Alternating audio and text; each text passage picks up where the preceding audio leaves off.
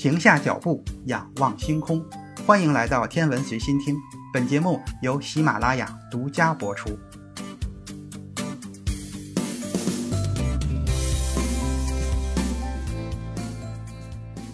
欢迎收听原创严选。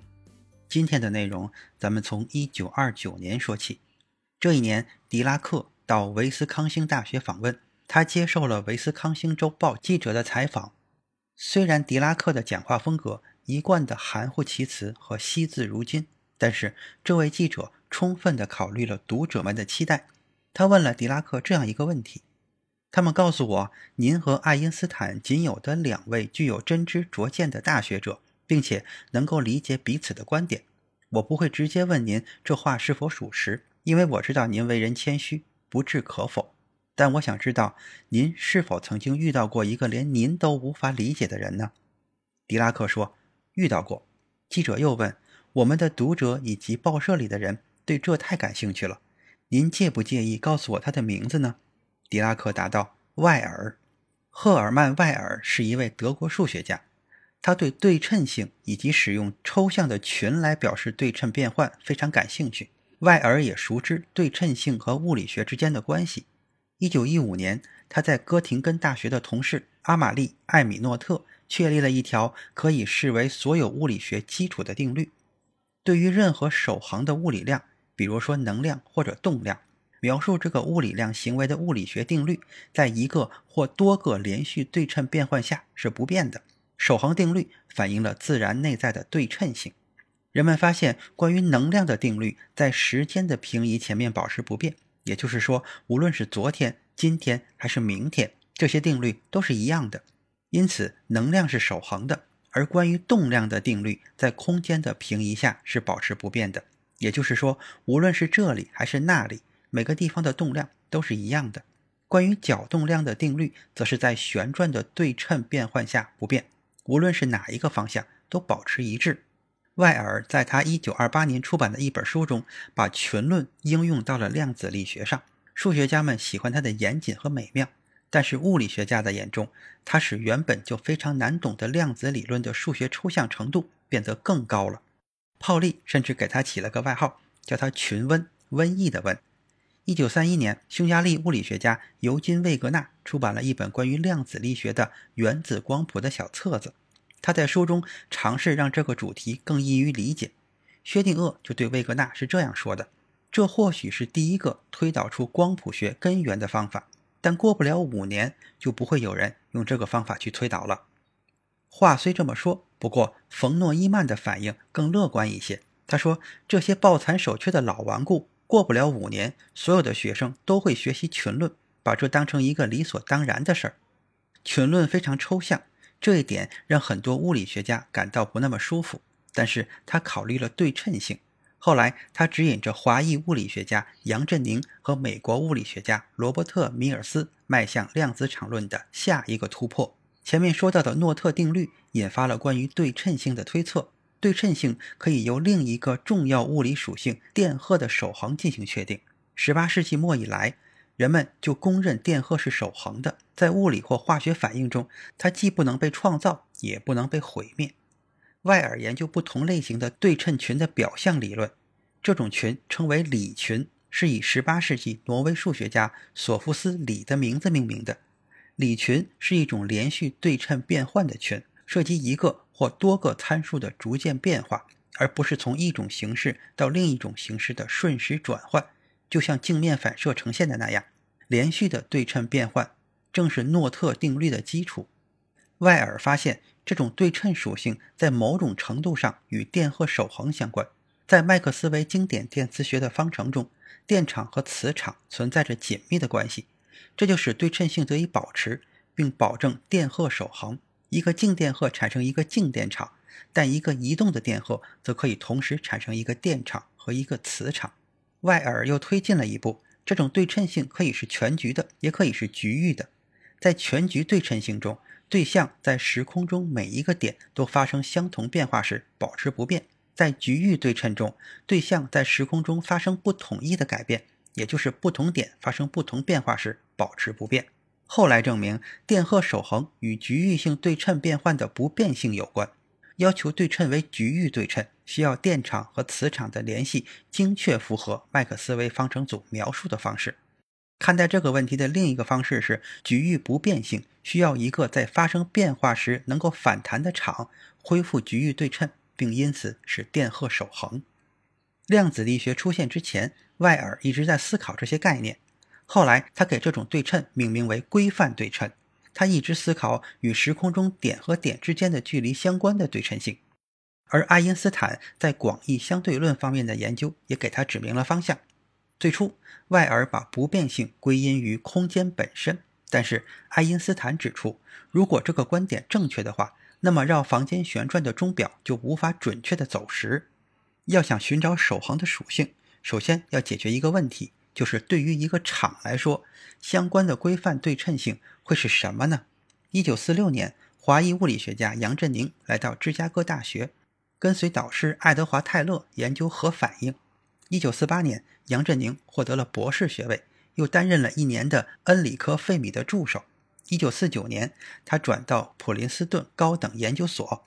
在电动力学中，电荷守恒的基础是电子波函数相位的规范不变性。这一点让杨振宁印象深刻。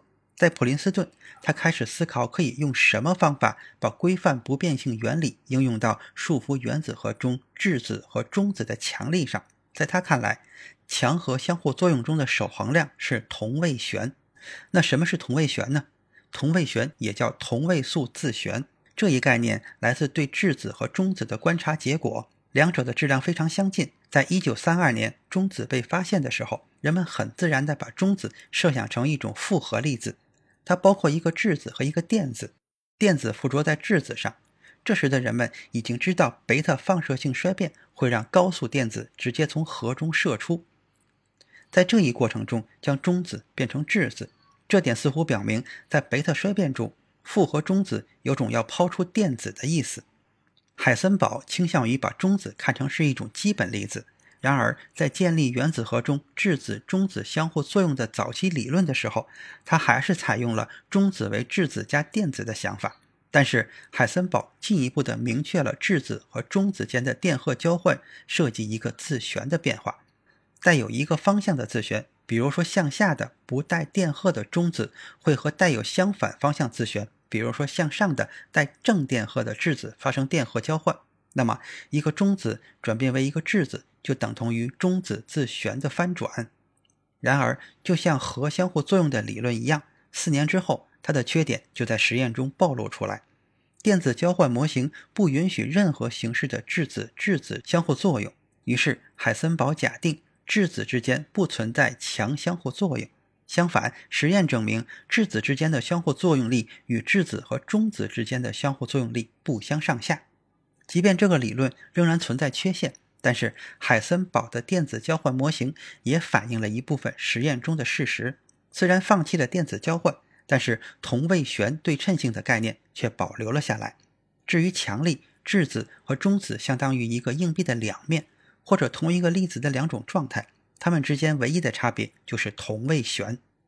在探寻能够保持同位旋对称性的量子场论的过程中，杨振宁也没有什么进展。到了1953年的夏天，他到位于纽约长岛的布鲁克黑文国家实验室访问。在那儿，他与年轻的美国物理学家罗伯特·米尔斯共同用一间办公室。杨振宁的痴迷逐渐吸引了米尔斯。后来，两个人合作研究相互作用的量子场论。到了夏末的时候，他们研究出了一种解法。然而，这种解法却得出了某种非物理的结果。随后，杨振宁和米尔斯用到了对称群，就是包含两个复变量的群。由此得出的场论令人满意的保持了同位旋的对称性，同时引入了一个新的场，类似于量子电动力学中的电磁场。他们将其命名为 B 场。这个理论还预言了三个新的场粒子，负责携带核中质子和中子之间的强力，类似于量子电动力学中的光子发挥的作用。之所以需要三个粒子，是因为相互作用的复杂性越来越大。在这三个场粒子中，有两个需要带电荷，用来解释质子中子和中子质子相互作用产生的电荷的变化。杨振宁和米尔斯把这两个粒子用 B 加和 B 减表示。第三个粒子是中性的，就像光子，用来解释质子质子和中子中子之间的相互作用，其中并没有电荷的变化。这第三个例子用 B 零表示。他们发现这些场粒子不仅与质子和中子相互作用，而且彼此之间也会相互作用。这就带来了问题：重整化方法在量子电动力学中虽然应用得非常成功，却无法应用到杨米尔斯场论中。更糟糕的是，围绕展开式中的零阶项表明，场粒子应该没有质量，就像光子一样。但这样就自相矛盾了。一九三五年，日本物理学家汤川秀树提出，短程力的场粒子应该很重。他认为，受限于短程内的虚粒子应该寿命很短，而根据能量时间不确定性关系，寿命很短意味着质量很大。无质量的场粒子解释强力是说不通的。杨振宁回到了普林斯顿。一九五四年的二月二十三号，在一次研讨会上，他公布了两个人的研究结果。奥本海默和泡利也坐在了听众席中。泡利之前也以同样的逻辑探究过，同样遇到了关于场粒子质量的难题。后来他放弃了这个方法。杨振宁刚在黑板上写下方程，泡利就向杨振宁发问：“这个 B 场的质量是多少？”当时杨振宁并不能回答泡利的这个问题。